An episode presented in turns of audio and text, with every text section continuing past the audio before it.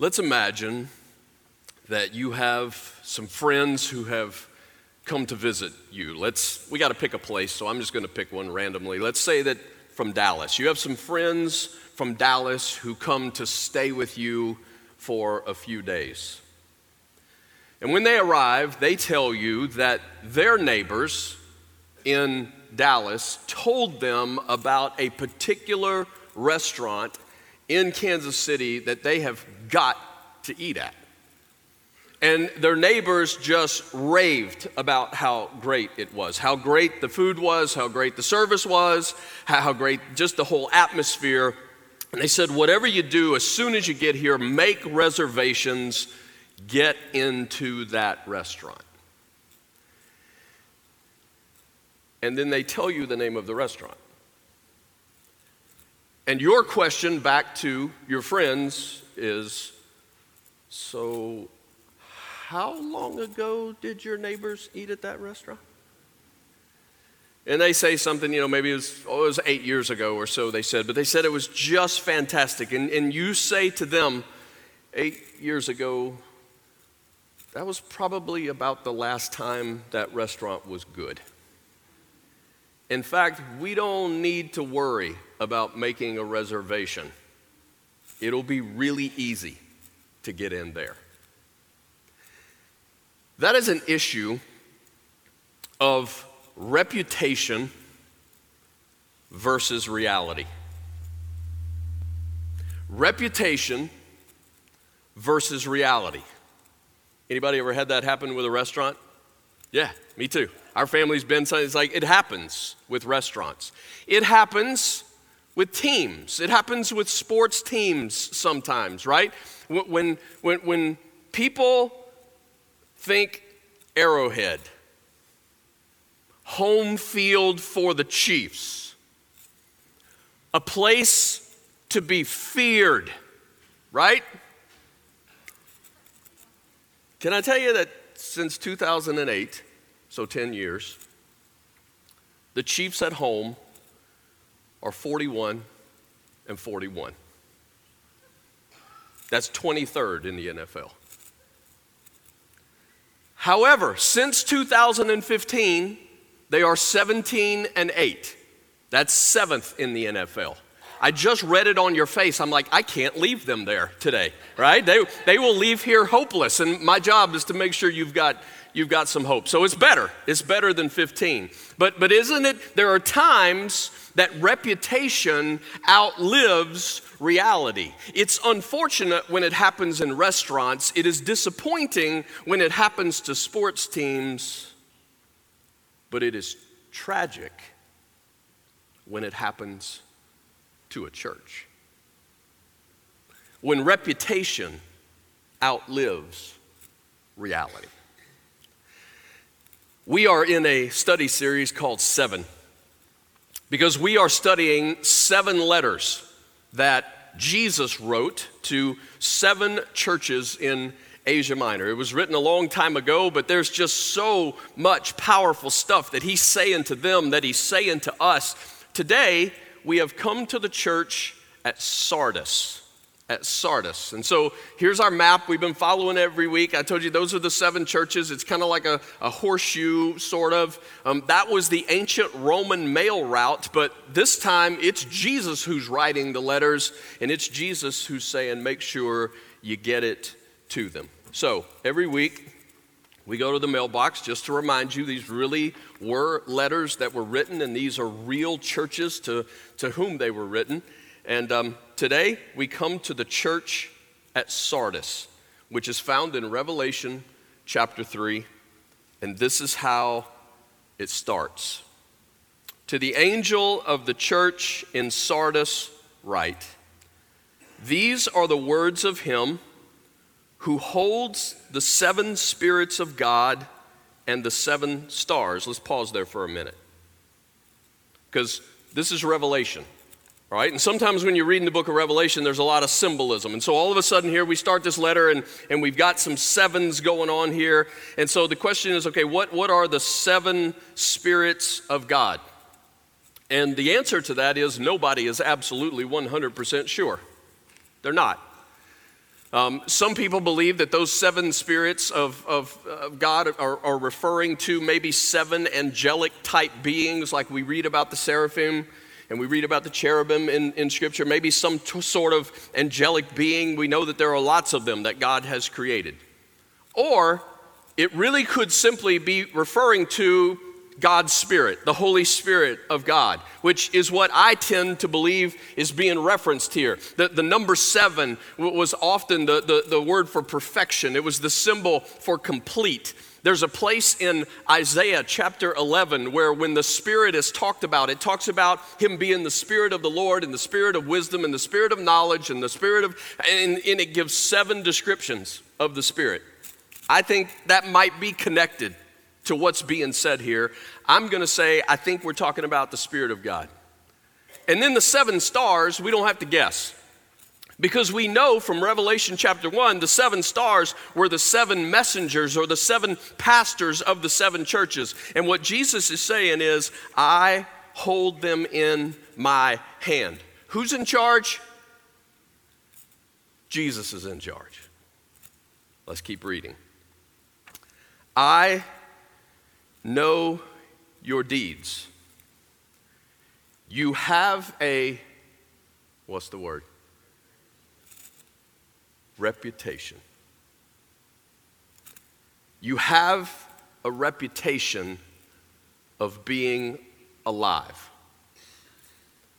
but you are dead. Woo!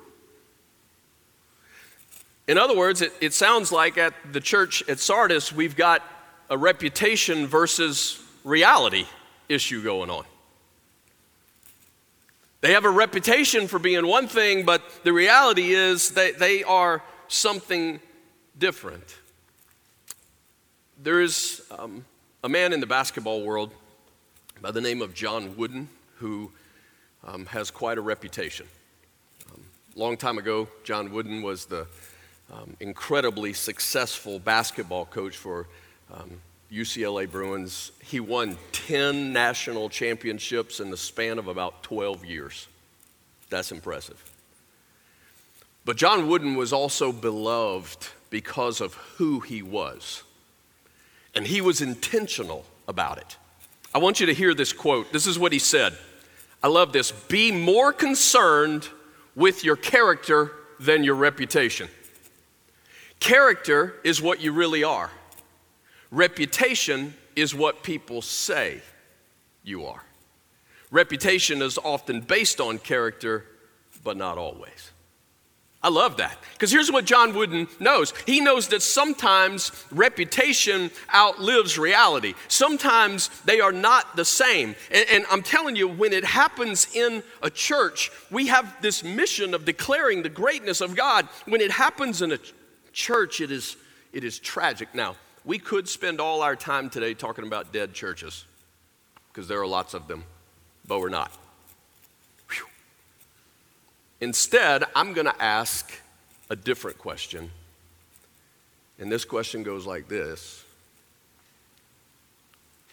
How many of us might say, but Jeff, that's, that's kind of how I feel?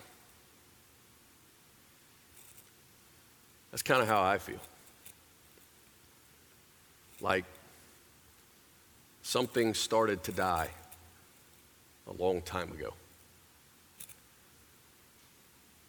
Something started to die a long time ago, and things have just unfolded, and, and then suddenly you wake up and realize you have, you have a faith that's not the kind of faith you want. It's not a faith worth having. I'm saying what we're talking about today, it matters. It matters.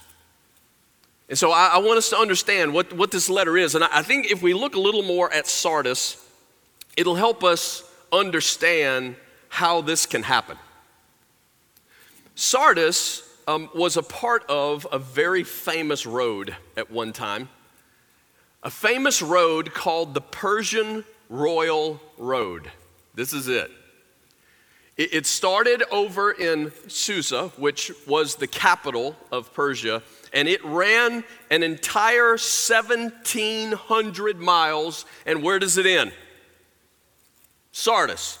It was the other end of the Royal Road. There was sort of a Pony Express type system that would be able to, to get stuff back and forth that entire 1,700 miles in about seven days, which was remarkable in that day.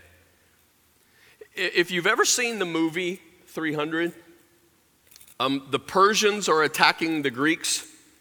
Sardis was the staging area from which that took place. In other words, I just want you to begin to realize that Sardis in her day was a happening place. It was a happening place. Um, something else that I think is also just significant about, about Sardis is um, I can show you this just if, if, if you got a quarter, and actually I know it's kind of hard to see, so I think we'll, we'll just give you one here.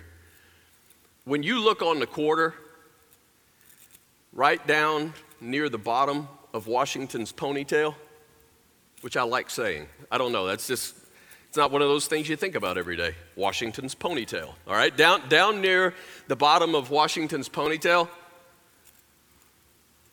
there's a letter. And what does, what does that letter tell you? It'll be different letters on different quarters. What does it tell you? Anybody know? Where it was minted. Yeah. Did you know that the very first place in the world that coins were minted was Sardis? Very first place. I'm telling you, in her day, Sardis was a happening place. There was a very famous gymnasium in Sardis. Um, this is sort of what's left of it. The, ho- the whole complex, the whole building covered about five and a half acres. There were these very famous baths there. They were, they were hot, they were warm, they were cold, which is still a big deal in some places in the world, honestly. It's kind of a, a big, there was an education process that went with it, but the main focus was athletics. It was all about strength and, and athletic development. Um, this is the way I would describe it. When, when I sometimes pick my son up from school and he gets into the car and, and I say, Hey, Nick, how was your day? And he says, It was great. Then when I say, Tell me why it's great, I know what he's going to tell me. His answer is going to be, Because we had three recesses today. Now, he counts recesses as if you get there early before school starts, you get to play on the playground. That's a recess. And then there's actually a recess. And then sometimes when they get their stuff done early enough, they get to go back outside before it's all over. And that's three recesses. And any day you have three recesses is a great, fantastic day. Well, I'm telling you, in Sardis, that was a little more of how things worked. Because in our school system, we think about classes, classes, classes, classes, then you throw in a recess. In Sardis, it was recess, recess, but it wasn't like play recess, it was work recess. It was, it was about athletic development, but they would also throw in then the mathematics. I mean, and I don't mean simple, I mean, it, w- it would be calculus. It would be, it would be challenging, but it would be thrown into that sequence of events. It was a very famous gymnasium. Sardis was a happening place. But also in Sardis was the temple of Artemis. Temple of Artemis. Now, there were various temples of Artemis around the world, but um, Artemis was the, the god of fertility. And so, whether you wanted, uh, you know, uh, grapes or figs or wheat or whatever the crop would be, um, or if you wanted a baby, it's like uh, we're trying to have a baby. You would go to the temple of Artemis and you would make sacrifices in order to pay off the gods to get what you want. That's what happens in Sardis. By the way, that building, that, that temple was never finished. Most people believe if it had been, it would have become one of the seven wonders of the ancient world. They just didn't finish it. But Sardis was a happening place.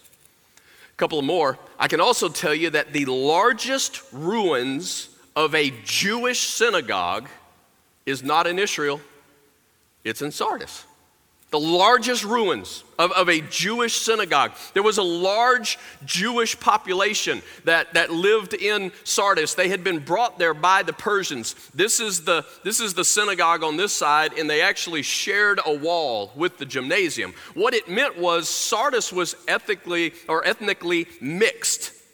All right? Lot, lots of people groups there. It was a happening place. One more. Sardis also had an acropolis. And we've talked about this multiple times, various cities. Remember, Acropolis is the high mountain or, or, or hill outside the city. It's the place that when an enemy comes, you run to the Acropolis, you run to the high place. And at Sardis, you could deal with a siege for years. Years you could live there. Sardis had been a happening place. So let me give you the reality. Sardis had been an amazing city. But at this point, when these letters are being written, Sardis is beginning to be eclipsed by other cities.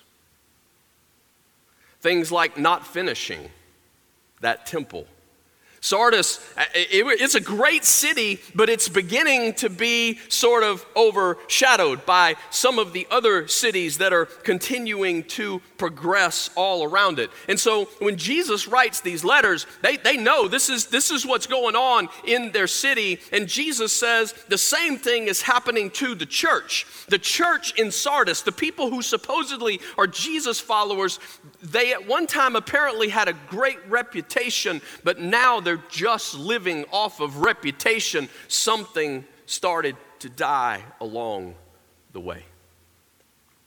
And I'm reminding you today that happens in churches because it happens in people.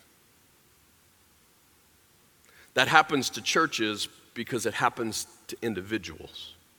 What, what causes that? What, what is it that something begins to die? Well, maybe it's a disappointment. Maybe it's a disappointment in your life. Maybe, maybe you had this picture of how you thought that life was go, and so you, you, you thought this is how marriage will go, and this is how your career will go, and this is how kids go. This is how all this will work out. But something happened that left you saying, God, you weren't supposed to let that happen. Something begins to die. Maybe it's a busyness that goes with that you turn into the, the gerbil on the wheel, and when the pain starts, you just have to keep moving. It's what covers the pain, it what, it's what masks the hurt. But all the while you're running, something inside is dying along the way.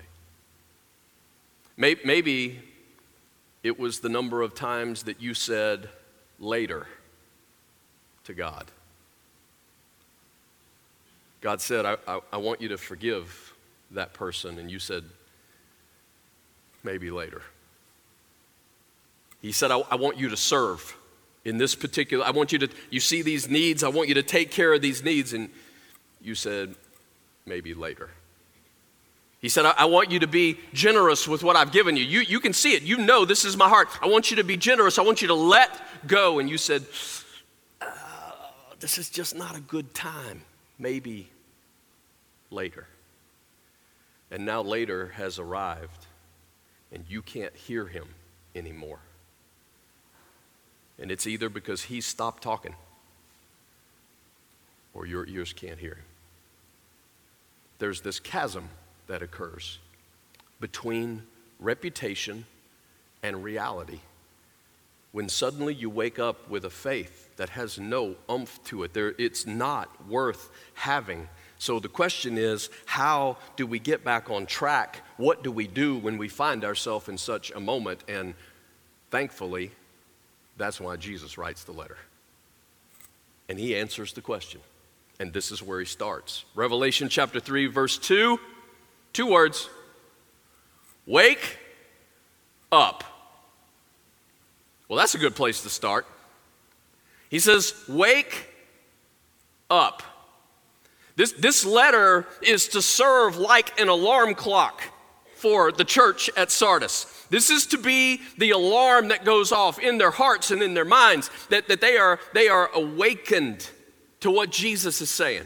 Now, I believe what Jesus is saying here is so significant to the city of Sardis, period. When he said it, everybody knew what he was talking about. Do you remember when we were looking at the, when I took you on the little, little slideshow?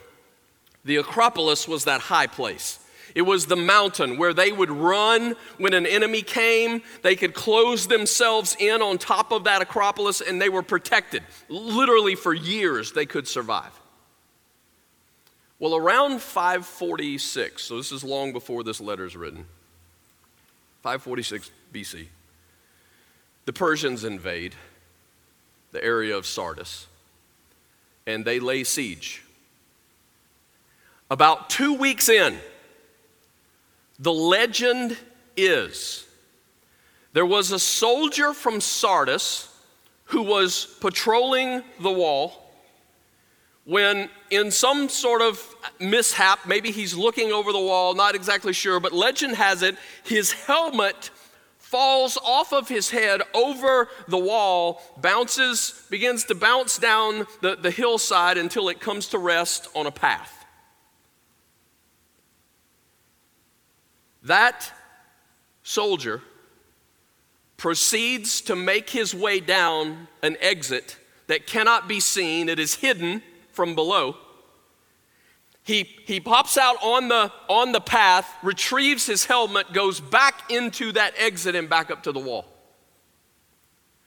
All that happened while down below, a Persian soldier was watching.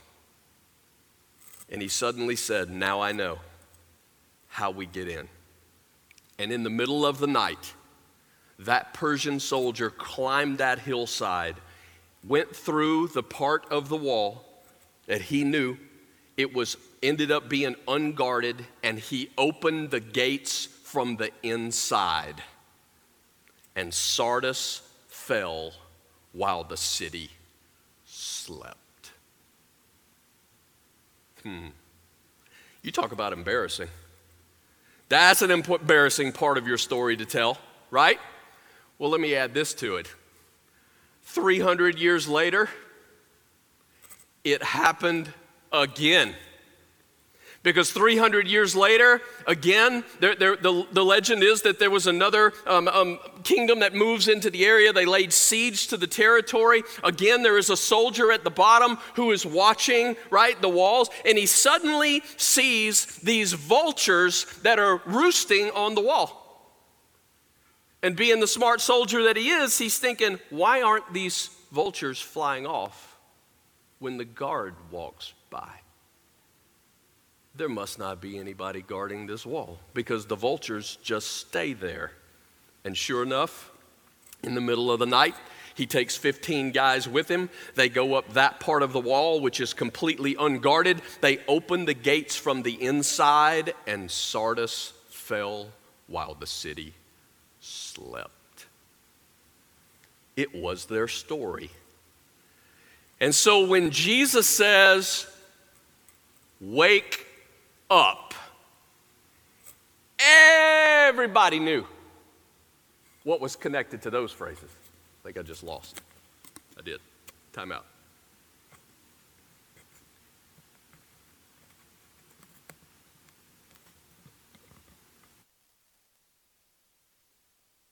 Happens. Everybody knew what was connected to those words. Jesus turns to the church and he says, Church, it's time for you to wake up because you are leaving parts of your heart unguarded. Guard your heart. Wake up and guard your heart. Now, if we were really honest today and, and we really felt like we had that kind of trust and we could all admit, hey, this is when I ended up in some trouble. For most of us, we, we ended in trouble when we did not guard our heart in a particular place right it, it, was either a you know a, a, flirtation thing and you didn't guard your heart and and it, it just turned into this and it turned into this, or, or it was a bitterness thing and you didn't guard your heart and you knew right when you started to feel it, you needed to do something about the bitterness, you needed to deal with it, but you refused, and so you don't guard your heart and that bitterness just grows. Maybe it was an envy thing. Envy is why them and not me. That's envy. And when you think God has ripped you off, you can justify just about anything. But you don't guard your heart, and so it, it turns, maybe it, it's greed, right? And, and all of a sudden you will cross those ethical lines. And Jesus is saying, Wake up. Wake up and guard your heart because you are not invincible. No one is invincible. Wake up. Second thing he says, Wake up, strengthen what remains and is about to die. For I have found your deeds unfinished in the sight of my God. Again, I think there might be some parallel language to, to what the city had, had started and what at times wasn't finished. He says, but you got to strengthen what remains. Now, I think there's a little bit of good news in there because if you're going to strengthen what remains, that means the thing ain't totally dead. Something still has a heartbeat. Strengthen what remains. But if you wait, this is going to die. This is high alert. This is immediate action. My question to you this morning is in your life, is there something that's about to die? And it's not supposed to. It's, it's the married couple who says, Honestly, I just don't remember the last time that we really just enjoyed being together.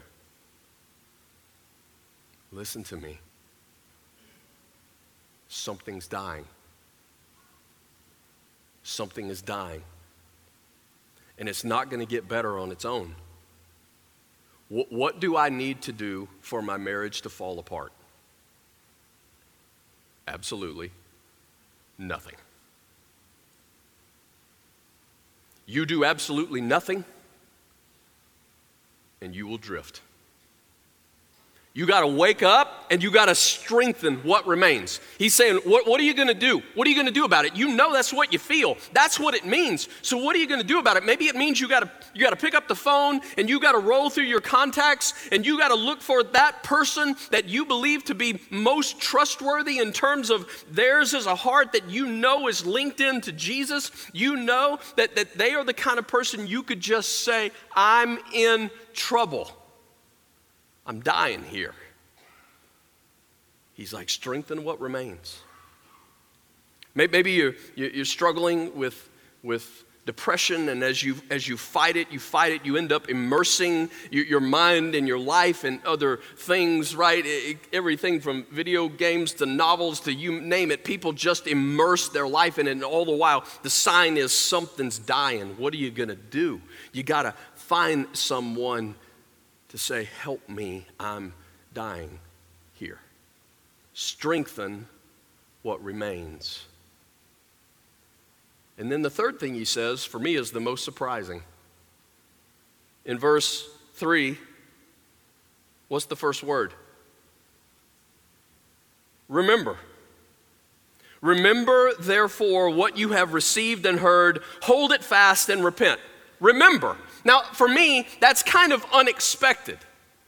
He says, I want you to remember what you've already received, remember what you've already heard. Wouldn't you agree that most people expect change to require learning something new? Most everybody I know, that's how they treat it. If something's going wrong, they got to find something new. There's got to be some new way, there's got to be some new steps, there's got to be some new something that will change this and lots of times it's not about finding something new at all. What you need, you actually heard a long time ago. You just haven't done it.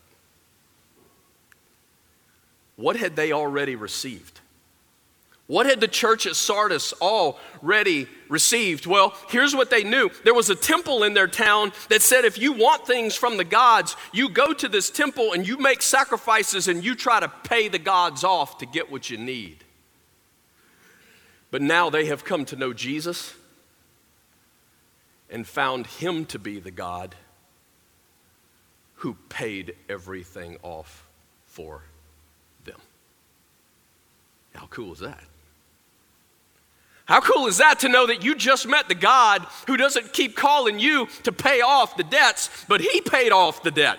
That's who they now know in Jesus. That's what they have received. It's called grace. You don't earn it, you don't achieve it, you only receive it. And he's saying, don't forget what you've received. Remember what you've gotten. What, what, what, do you, what have you forgotten? You've forgotten that the laws can't save you, you've forgotten that the rules can't rescue you. Only Jesus can save. Remember, he says. Remember, it is His Spirit inside of you that changes you from the inside out. Remember, it is God who gives you love so that you will love. And He gives you mercy so that you will show mercy. He gives you grace so that you will pour out grace. He gives you forgiveness so that you will forgive others. He's saying you've forgotten. You got to remember what you've already seen. Spiritual vitality for the church at Sardis was not about learning something new, it was about remembering what they already knew. Can I tell you? This is a secret. I shouldn't tell you this. But if I'm doing my job right, I'm repeating myself a lot. If I'm doing my job right when I talk to you on a regular basis, I'm repeating myself a lot. We try to frame it different ways, but those basic truths of God's grace and that we receive, and we forget it. We forget it. And so he says, let's go back to verse 3. Therefore, remember what you have received and heard. And the next phrase is hold it fast. Hold it fast. We, we would translate that biblically, it means obey it, it means do it, it means put it into practice. You don't actually receive something that you're not actually doing. remember the story that Jesus told one day about the two houses? One was built on sand and one was built on rock. And when the storms came, the one that was built on sand, it, it crashed. And the one that was built on rock, it stood. Go back and read that story. Because both of the houses that he told, that he represented, both of them heard the word. But the one that was built on sand simply didn't do it. And the one that was built on rock did. We often paint the story like one of them knew God's word and one of them didn't know God's word. Nope, they both knew it. They both knew God's word, but the one who, whose house stood was, was the house that actually put it. There are no points for hearing truth that we do not practice. No points.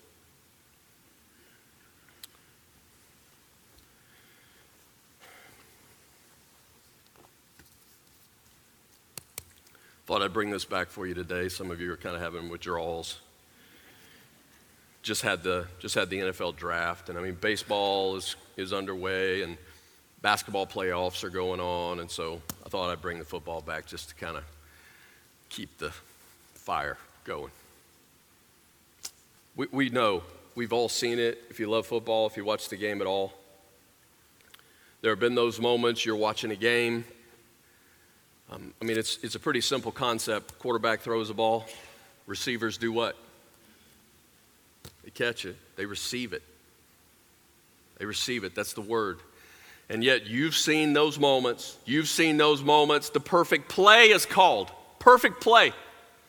I mean, they call the timeout, they get it right. Everything is, they guess right on the defense. Everything is perfect. Quarterback rolls out, throws the ball.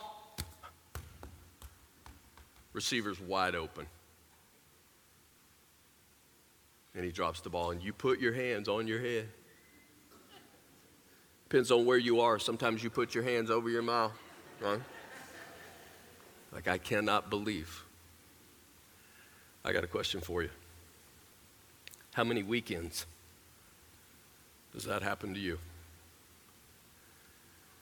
Because you come here, and with everything we got, we try to tell you about God's grace.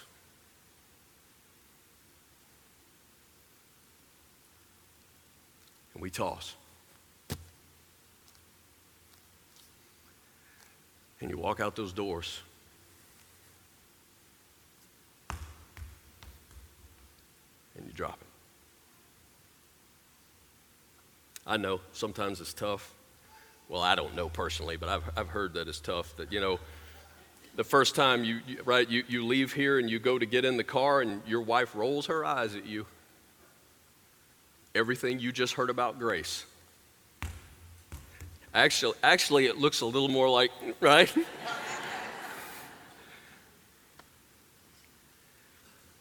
you come here and we tell you about generosity. And we do our best, man. We don't make that stuff up. We make sure that it's just coded in hey, this is what God says, this is what He wants for your heart. If you choose not to, this is where you're going. And it just slips right through your fingers. I want you to hear me.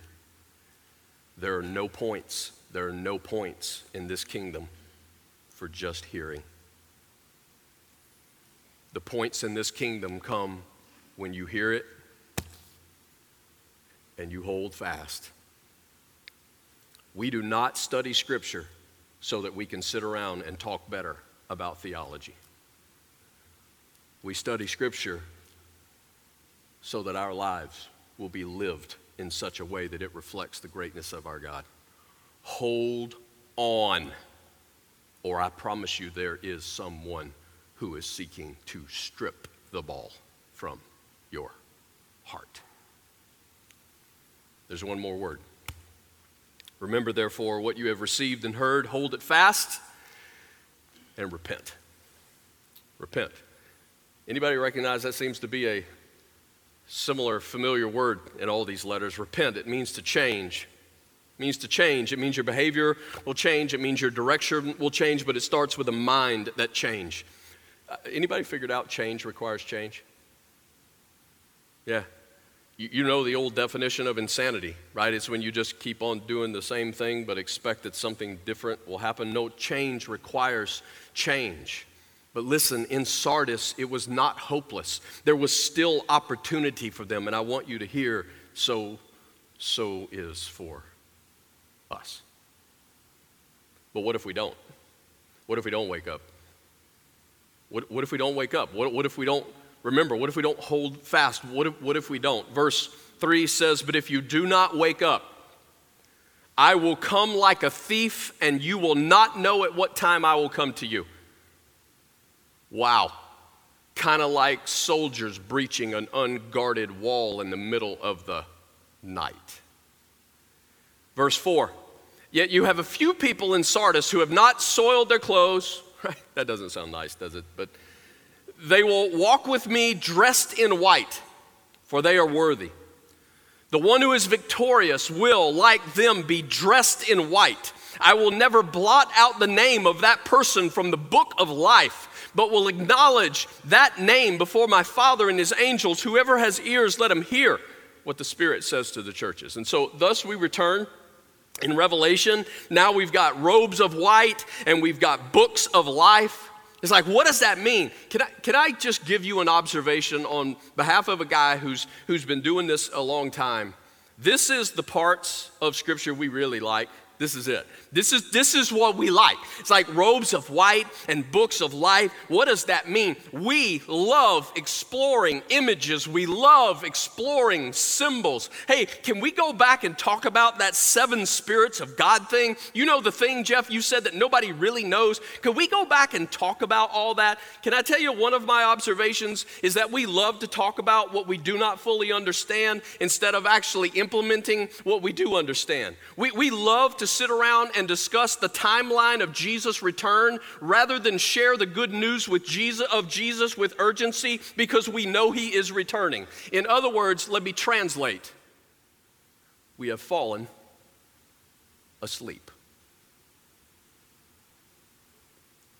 We are often asleep, and it's really easy here because we have a lot and we can search, we can research, we, we got time to discuss and to question, and our reputation is the United States of America, a Christian nation. But the reality, but don't miss, Jesus is calling us back. He says, Wake up and come on. Remember who you are in Jesus, dressed in white. What a, what a cool image. I mean, that, that whole dressed in white image, I, I think is just so incredibly cool. I, I, the idea of being clothed in white, the, what's the imagery? Well, the imagery is Jesus is perfect. The, the imagery is Jesus is sinless. And what the scripture tells us is when, by his grace, when we come to him, he clothes us in his righteousness. What, what does it mean? It means I'm forgiven. That's what it means. It means I'm forgiven. It means when he looks at me, he doesn't see all the junk of my life. He sees Jesus' goodness. That, that is who he has made me to be. I am forgiven. No more guilt. I don't have to live with shame or regret. I don't have to hide even about the stuff of my past because he has clothed us in white. That is who you are. Wake up and leverage your life to share this good news of who Jesus is. And then there's a book. This is the book of life, by the way. I found it, right? Doesn't it look like it would be? It's like it's got to be a big book. We all hope that it's a really big book, right? Because we want to make sure we want to be in that book, and we're afraid it's going to take a really big one if, if we're going to be a part. What's the whole book of life thing? Well, there's this imagery in, in the day in Sardis. They would keep kind of like what we would call birth records. And so when a person was born, their name would be written into the book of life, right? Here's a person been born, they are in the book of life. Well, when that person would die, you got to keep accurate records. They would blot their name out of the book. Jesus is saying to the church, hey, if you're with me, your name will never be blotted out of this book because death is not the end for you. You are mine forever. No more fear of death. Your eternity is secure. Wake up and leverage your life. What do you have to be afraid of? Leverage your life for the good news of Jesus. One more, and I'll quit.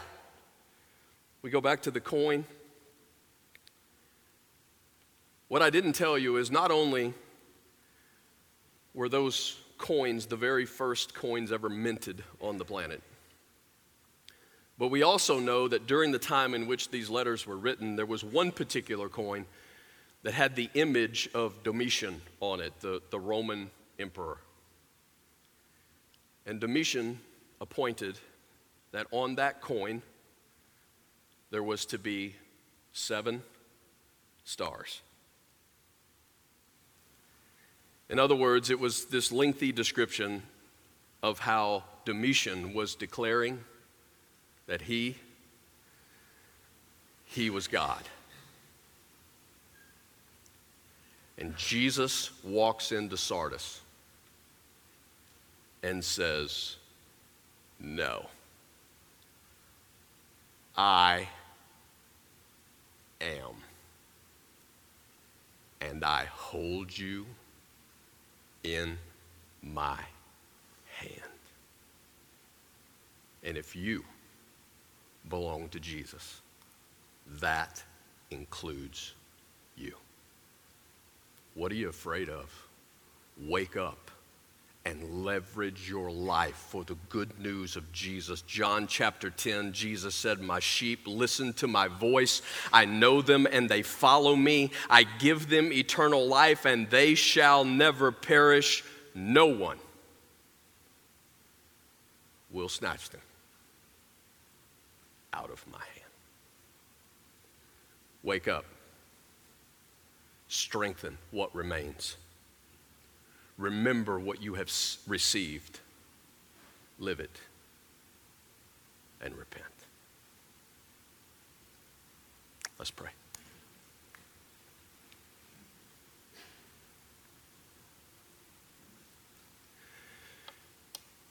Jesus, I'm grateful that um, what I imagine you know perfectly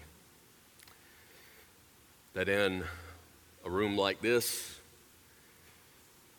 there are most likely hearts who would say, That's me. Maybe something that began a long time ago. Maybe regarding a, a marriage. God, maybe it's centered around some bitterness, some unforgiveness, some envy. But God, a long time ago, something began to die. And my prayer is today that you would awaken us, to awaken our heart, to awaken our soul. God, help us to see today. We need to take immediate action to strengthen what remains. God, I'm asking I'm asking that there could be healing in this place. I'm asking that you, God, would lift again, God, that, that which is about to die, you, you would bring it back to life, but it begins with us turning to you. God, will you, will you make our hearts repent? God, will you call us to turn? Help us to, to run to you. God, will you awaken, awaken our soul again today? God, in, in these moments as, as, we, as we sing of your goodness and we reflect on the fact that you're calling us back, give us, give us faith now to fight for what needs to live. God, I thank you for what you're going to do. I thank you for the fact that you keep on doing it. It's in the name of Jesus that I pray. Amen. As we stand together, we're going to sing. We'll be here on the side. Need some prayer today, we'd be honored. But let's sing it together. It is the truth, it is our prayer.